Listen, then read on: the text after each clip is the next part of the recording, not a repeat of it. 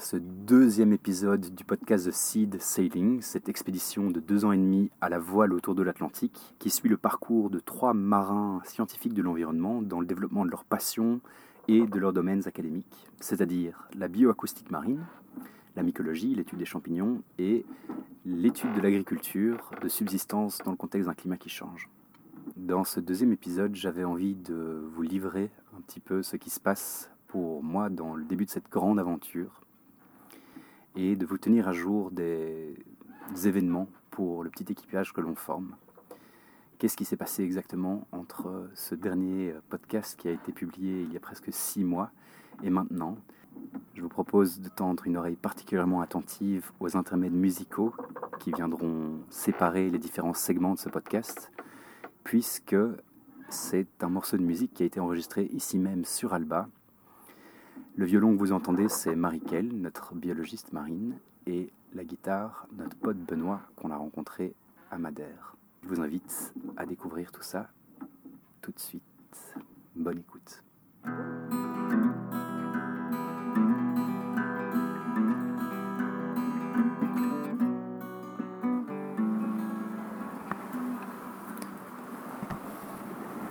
Il est 4h30 du mat sur l'Atlantique.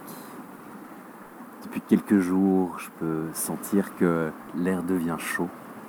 On se rapproche tout doucement de Madère, cette petite île portugaise au large euh, des côtes marocaines et portugaises en triangle. C'est notre euh, première halte vers les Canaries. On a quitté Lisbonne là déjà il y a 4-5 jours et la navigation devient de plus en plus belle. Il y a des traversées qui rapprochent, il y a des traversées qui éloignent. Celle-ci, ça aurait été une traversée qui rapproche. Ça me fait beaucoup de bien. Ça me fait beaucoup de bien surtout parce que les deux précédentes ont eu des moments où je me suis senti m'éloigner du reste de l'équipage et c'était frustrant je viens à me rendre compte aujourd'hui que le cœur de ce projet, c'est avant tout le groupe, le social, l'individu. On se donne euh, une mission à côté de ça. Je dirais pas un prétexte, mais au moins euh, une raison pour légitimiser notre présence ici à bord tous ensemble. Mais on n'arrivera jamais à, à l'installer si, si on ne prend pas soin de faire en sorte que l'équipage tourne. Et là, euh, sur ces trois ou quatre dernières semaines, hmm, la majeure partie de notre énergie a été dédiée à ça. C'est euh, quelque part euh, attendu et complètement inattendu. C'était attendu comme inattendu on passe par des phases de processus assez intenses. Je me rends compte personnellement à quel point c'est compliqué pour moi de, laisser être le projet autrement que comme moi je l'imagine. Comme on est trois au cœur de ce projet aussi, ça fait, euh, ça fait qu'on est en permanence dans cette espèce de danse, de compréhension. Tiens, est-ce que maintenant c'est un moment où je dois tenir ferme mes positions Est-ce que je dois vraiment faire en sorte que ma vision soit implémentée ou est-ce que je peux laisser l'autre prendre sa place? Je trouve que dans un groupe plus grand, c'est plus facile de laisser l'autre prendre sa place. Ici à trois, c'est, presque comme un couple, mais avec une personne en plus. Donc il y a beaucoup d'écoute qui est nécessaire, et puis euh, beaucoup de prise à distance. Pour moi, du coup, ça n'a pas été facile. Je me suis souvent retrouvé en friction avec certaines personnes dans l'équipage et, et le fait de se retrouver sur un bateau comme ça au milieu de l'eau, ça, ça donne envie parfois de tout péter, d'être comme dans une cage quand un schéma se répète pour la troisième, quatrième fois, j'ai vraiment cette frustration qui monte en moi, cette impression qu'il n'y a pas d'issue. Et puis, en fait, l'issue, elle est assez simple. C'est toujours la même chose, c'est prendre le temps de se reconnecter à l'autre, de se re-rencontrer, de dialoguer.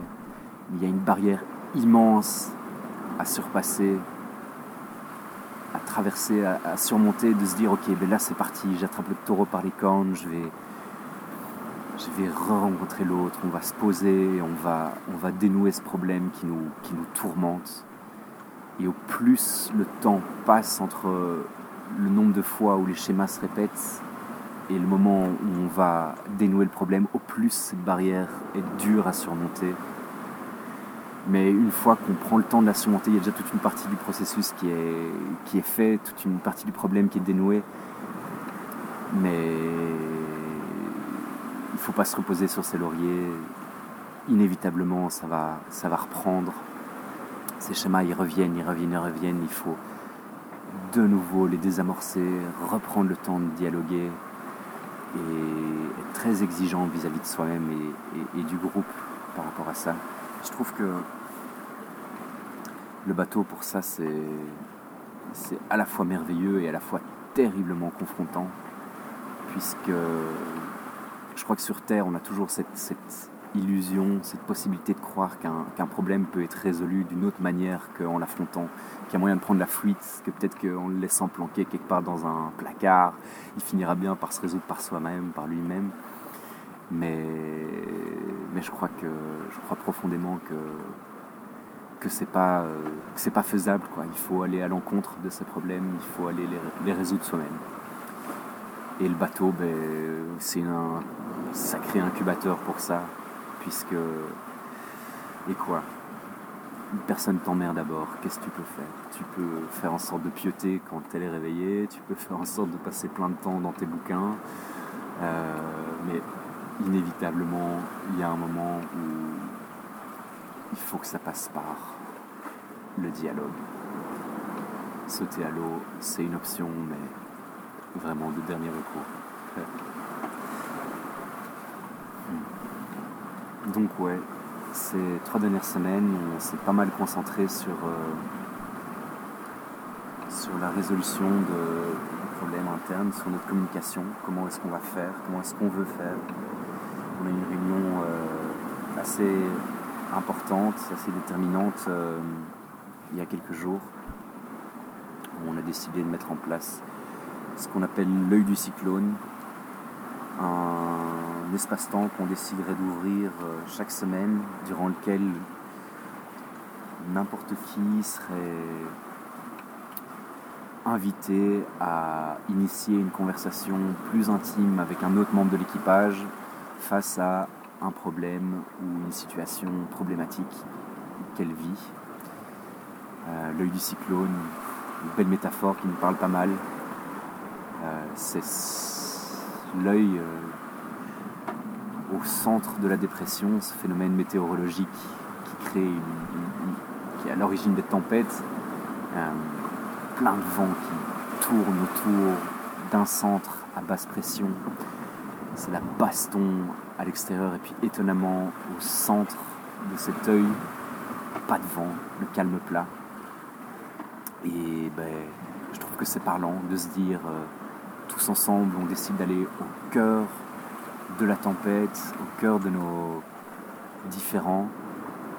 Et pendant cet espace-temps qu'on décide d'ouvrir, on laisse le vent souffler dehors, on laisse nos armes dehors, on laisse toute cette tempête. Et ensemble, dans le calme, on essaye de créer de la paix, créer de la sérénité et ensemble euh, avancer. On essaiera de s'y tenir tous les mercredis. Je crois que ça peut vraiment faire des merveilles. Hmm, on a mis deux outils à contribution de la résolution de ces problèmes qui vont probablement évoluer. On a décidé d'utiliser d'une part l'identification de nos émotions, d'essayer de scinder euh, les émotions qu'on ressent en quatre grandes familles. La joie, la tristesse, la colère et la peur. Et d'essayer d'identifier ce qu'il y a en amont de ces émotions, c'est-à-dire d'identifier quel est le besoin fondamental qui n'a pas été respecté, quel est mon besoin fondamental qui a été bafoué, qui me fait vivre cette émotion. Et on identifie aussi quatre de ces besoins fondamentaux. Même si j'arrive rarement à tous me les rappeler, je vais essayer de le faire maintenant. Le besoin d'être aimé, évidemment. Le besoin de sécurité, le besoin de reconnaissance et le besoin d'appartenance. Ben, mon besoin de le proposer à l'autre, ça permet de, renverser la situation, en fait, de plus être face à un mur où il y a juste une émotion qui est bombardée contre d'autres émotions, c'est de comprendre ah ben oui, il y a un besoin là derrière et en fait, une fois que je le connais, je peux t'aider à, te l'approprier, je peux t'aider à faire en sorte qu'il soit comblé euh, ou au moins qu'il ne soit pas bafoué. L'autre outil qu'on met à notre disposition, c'est euh, un outil que propose Céline, qui serait de tenter de faire un parallèle entre euh, la situation vécue aujourd'hui ou il y a quelques jours, de dire voilà, dans, cette situation bien précise, je me suis, euh, je me suis senti mal, ça m'a fait réagir, et tenter de faire un parallèle entre cette situation-là et une situation antérieure, un lien avec notre jeunesse, essayer de connecter ça à la, blessure primordiale qui pourrait avoir. Euh, causer ben, cette peine qu'on continue à traîner aujourd'hui, pouvoir la mettre dans la lumière. Et ça, ça permet aussi de nouveau de, ben, de rendre cette blessure légitime et d'aider l'autre à la comprendre. Et du coup, de, je crois, retourner une situation, de faire en sorte qu'on ne soit plus face à un ennemi dans une situation, mais plutôt à un allié et de se dire ben, je, te rends complice dans la résolution de ce problème. On peut y arriver ensemble.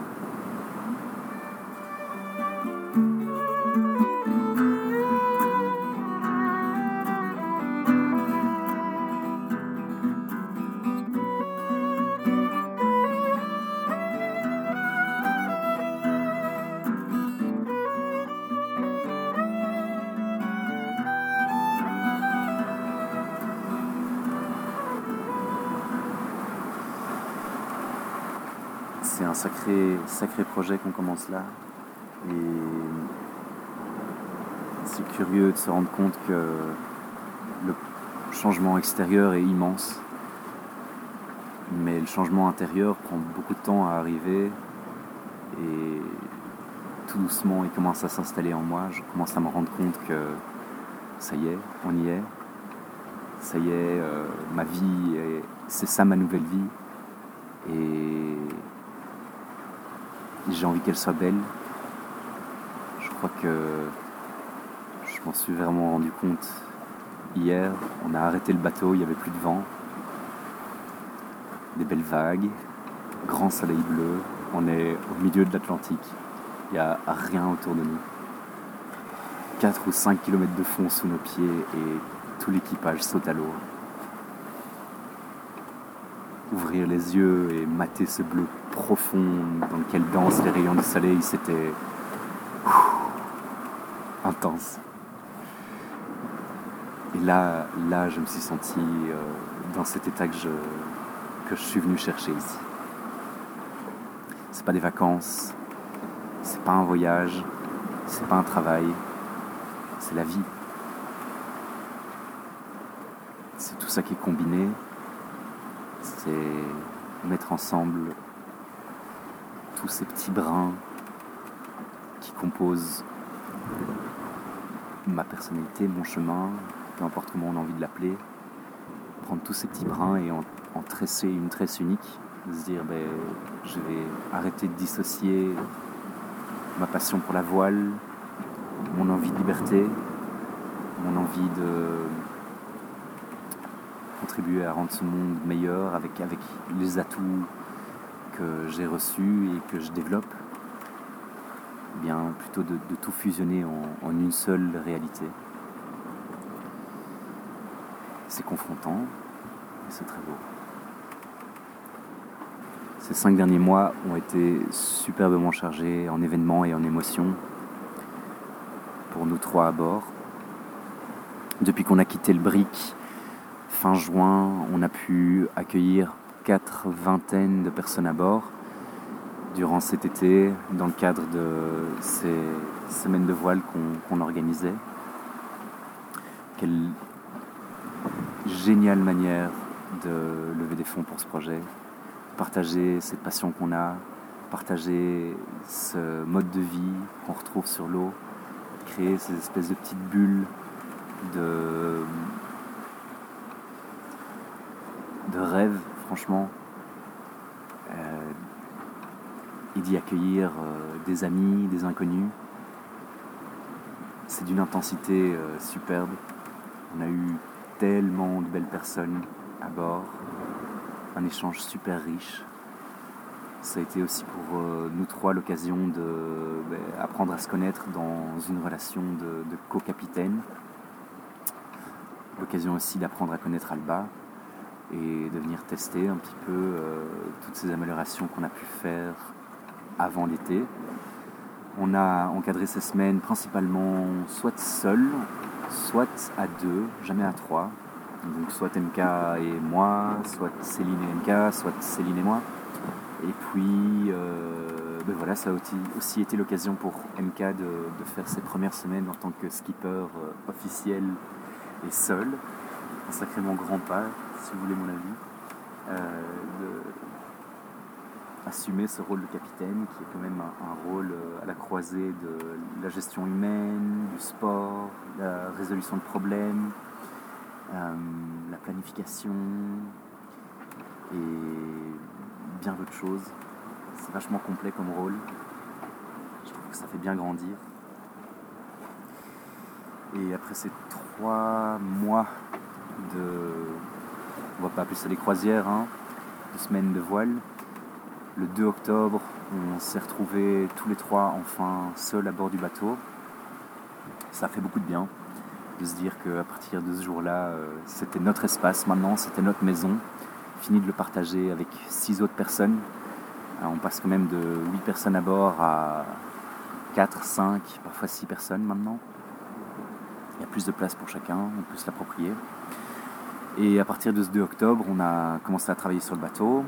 On a participé à un festival à Lorient, en Bretagne, Festival des aventuriers de la mer, une sacrée opportunité de rencontrer plein de belles personnes du monde de la voile, du monde de la mer en général avant de bouger le bateau à Concarneau. Concarneau, on aura passé au total trois semaines à travailler comme des arrachés sur ce bateau. C'était euh, euh, des journées de 9h à 20h, parfois plus, euh, avec une petite pause pour se mettre quelque chose dans le bide.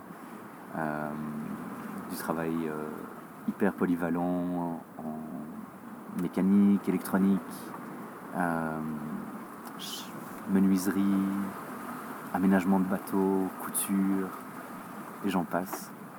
Et donc pendant ces trois semaines, on a pu travailler sur l'autonomie énergétique de Alba, essayer de la rendre indépendante avec des panneaux solaires, une éolienne, un convertisseur, euh, convertisseur de, de, courant de 12 volts à 230 volts, et puis aussi d'essayer de rendre euh, cet espace de vie euh, un espace de vie confortable. c'est quelques mots assez succincts de, suffiront jamais assez à, décrire la charge de travail que ça représente. On s'est donné euh, d'arrache-pied pendant trois semaines et c'est toujours pas assez. On est encore en train de continuer à, terminer beaucoup de ces, travaux.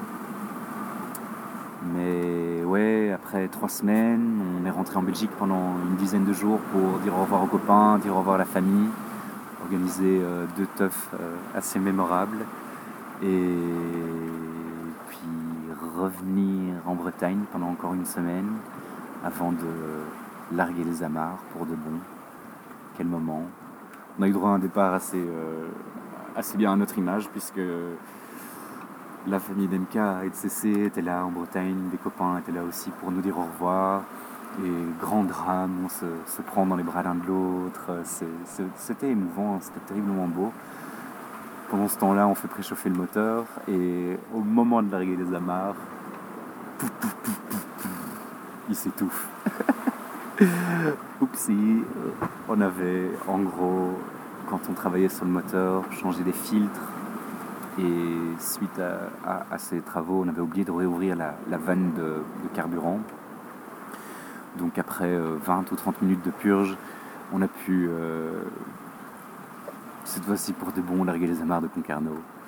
Un, beau départ euh, en grande pompe à notre image, comme, on les aime. Mais oui, voilà, on est, parti. Il nous manque 30 000 balles. Euh, on se lance dans un sacré inconnu, mais on le fait, c'est parti, on y croit.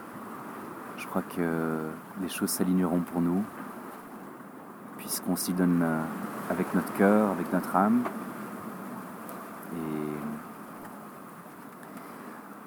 C'était tout de suite euh, un départ assez corsé, puisque la première traversée, on a dû traverser le golfe de Gascogne. C'est tout de suite lancé dans des conditions rudes, avec des creux de 4 mètres, 4 mètres 50, un vent euh, qui nous faisait prendre des riz assez fréquemment, donc changer notre toilure, il fallait être très attentif. Mais ce qu'on retiendra surtout de cette traversée, ça a été euh, l'élation du départ, les sourires de chacun. Euh, on, est, on était six à bord à ce moment-là. Au-delà de MK que vous avez déjà rencontré et Céline, on accueille euh, pour les 3-4 premiers mois Justine Monville, Justine que j'ai rencontrée à Copenhague, faisait un Erasmus là-bas, et il se trouve que moi j'étais parti là aussi pour étudier. Alba était alors euh, à ce moment-là notre, notre coloc, et on a vécu ensemble sur le bateau pendant plusieurs mois. Ju Ku, euh, elle est bio-ingénieure, elle a aussi travaillé dans les champignons, et sa place à bord se concentre surtout sur euh, l'implémentation de low-tech. low-tech qui sont donc des technologies à basse demande en, énergie et en ressources qui permettent euh, une autonomie euh, tout en respectant nos idéaux. Si vous avez jamais entendu parler de low-tech, euh, allez faire un tour sur le, site du Low-Tech Lab. C'est assez inspirant. Elle nous a déjà construit un four solaire, elle nous a fait pousser des pleurotes, des petites plantes, et c'est pas fini, ça va continuer à évoluer. Deuxième membre d'équipage pour les trois prochains mois, c'est Nico Van Brabant. Nico, on l'a rencontré euh, à la Vrange, sacro-sainte Sainte Vrange. Euh, cette colloque, habitat groupé, une sorte d'hybride dans laquelle on a tous les trois vécu l'année qui vient de passer. Nico, euh, c'est un socio-anthropologue, c'est avant tout un super humain qui a une euh, force de cohésion assez puissante dans un groupe. C'est un musicien, c'est un grand sourire, c'est un bon blagueur. Et il a envie de nous aider à développer une euh, méthodologie humaine dans notre projet. Sixième membre d'équipage, pour les deux premières semaines du voyage, c'est Clément Watts. Vous aurez probablement peu aperçu sa tête sur nos vidéos, mais sachez que c'est sa patte que vous aurez aperçue puisque c'est lui qui s'est chargé de réaliser et de monter l'entièreté de nos, vidéos jusqu'aujourd'hui. Euh, et voilà, c'est un, vidéaste sacrément talentueux. S'il a réussi à nous pondre deux vidéos euh, en l'espace de deux semaines, si vous n'avez pas eu l'occasion de les voir, je vous invite vraiment à aller les regarder sur notre chaîne YouTube, Seed Sailing. Euh, et ouais, il reviendra probablement une fois ou deux, deux fois ou trois le long de notre périple pour euh, nous apporter, nous partager ce talent. Après le golfe de Gascogne, euh, trois jours de nave, trois jours, trois nuits, on arrive à la Corogne, nord-ouest de l'Espagne. Une bonne journée de rétablissement, de rectification des technologies à bord, de tapas abondants, de repos. avant de reprendre la mer assez rapidement vers Lisbonne. Trois jours de nave de nouveau, dans des belles conditions, euh, mais une nave un peu étouffante pour moi, avec, comme je l'ai déjà dit, beaucoup de, schémas qui se répètent et ouf, le plus challengeant à ce moment-là, vraiment le sommet du challenge. L'arrivée à Lisbonne qui était quelque part un peu libératrice pour moi et qui m'a fait prendre une, certaine distance vis-à-vis de l'équipage, j'avais besoin de, de prendre l'air, j'avais besoin d'imprimer que j'étais en voyage, euh, j'avais besoin de passer du temps avec mon petit frère aussi, qui vit à Lisbonne, ça m'a fait beaucoup de bien. Et ça a été une halte euh, ben, poilante, dix jours, où on a pu profiter de Lisbonne, euh, sa fête, sa musique, ses alentours. Ça a été l'opportunité pour moi aussi de sortir la tente, mes bottines, le réchaud et de partir randonner avec mon bon pote Constantine qui était justement dans les parages et découvrir du coup un peu de la belle nature portugaise. C'était aussi important pour nous de faire des stocks de nourriture, puisque tout doucement on commence à s'éloigner de, centres euh, civilisés. C'est un grand mot, hein. mais on, voilà, on a fait euh, le stock de, de, vrac, de, riz, de pâtes, de, de sauce. Euh, on a de quoi tenir longtemps. Et voilà, on s'était dit que ce serait moins cher euh, au Portugal. C'était pas mal, c'était le cas. Après dix jours à Lisbonne, on... a dit au revoir à Clem déjà. Et on a accueilli un premier bateau stopper, membre de cette petite communauté de gens qui glanent sur les pontons à la recherche d'un bateau pour une traversée, qui aurait une petite place où se glisser. Et Robin est monté à bord, nous accompagner pour notre traversée jusqu'à Madère qui devrait se terminer demain, donc après 4 euh, nuits et 5 jours, la plus longue jusqu'aujourd'hui. Quelle magnifique traversée qui a commencé euh, dans le plus grand des mâles de mer. Pas évident, très lourd, pesant, bien 24 heures où tout l'équipage est en mode survie, il n'y a, pas grand chose qui est coloré, euh, tout, devient fade, même la bouffe devient dure à avaler. Mais une fois que ce voile gris s'enlève, ben, on redécouvre ce plaisir sublime de la navigation, de la vie, franchement. Et on peut partager à nouveau cette petite bulle dorée. Euh, qui se balade au milieu de l'eau, ce, petit cocon mouvant, élastique. On chante, on joue de la musique, on joue, on écrit, on lit, on échange. Tout doucement, on, on trouve nos marques. En route vers Madère, qui sera euh, une halte un peu, euh, un peu cadeau. C'était pas prévu sur notre itinéraire et puis on voit cette île, on en parle, on se dit ça a l'air mystérieux, ça a l'air adéquat. On file vers là avant de rejoindre les Canaries qui sera la première grande étape de notre projet. L'occasion pour euh, MK de commencer sa recherche en bioacoustique marine. Elle vous en parlera, et donc sur la vocalise et la communication des cétacés. Euh, et possiblement aussi euh, l'opportunité pour Cessé et moi de commencer nos, projets respectifs. C'est-à-dire euh, pour Céline un, recensement d'utilisation, d'usage traditionnel de champignons dans tous les endroits où on ira et pour ma part ben, un recensement de, pratiques agricoles qui contribuent à développer de la résilience au changement climatique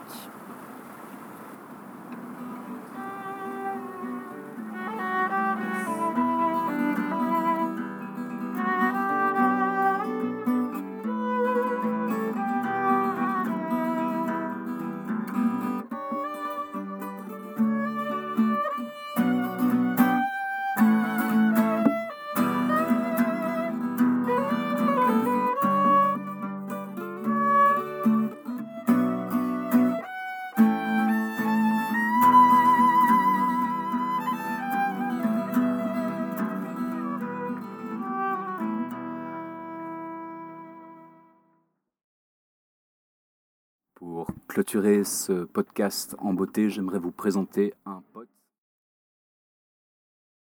des enfers qu'on appelle les limbes. Son petit nom doux, c'est le démon de la durabilité. Il refait surface parmi nous, les mortels, de temps à autre pour de sa voix grave et directe nous donner quelques petits conseils pour vivre une vie plus verte, durable et équilibrée.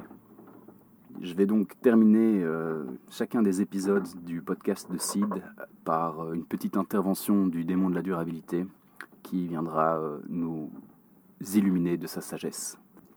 Bonjour démon. Hey, don't eat McDonald's. Please.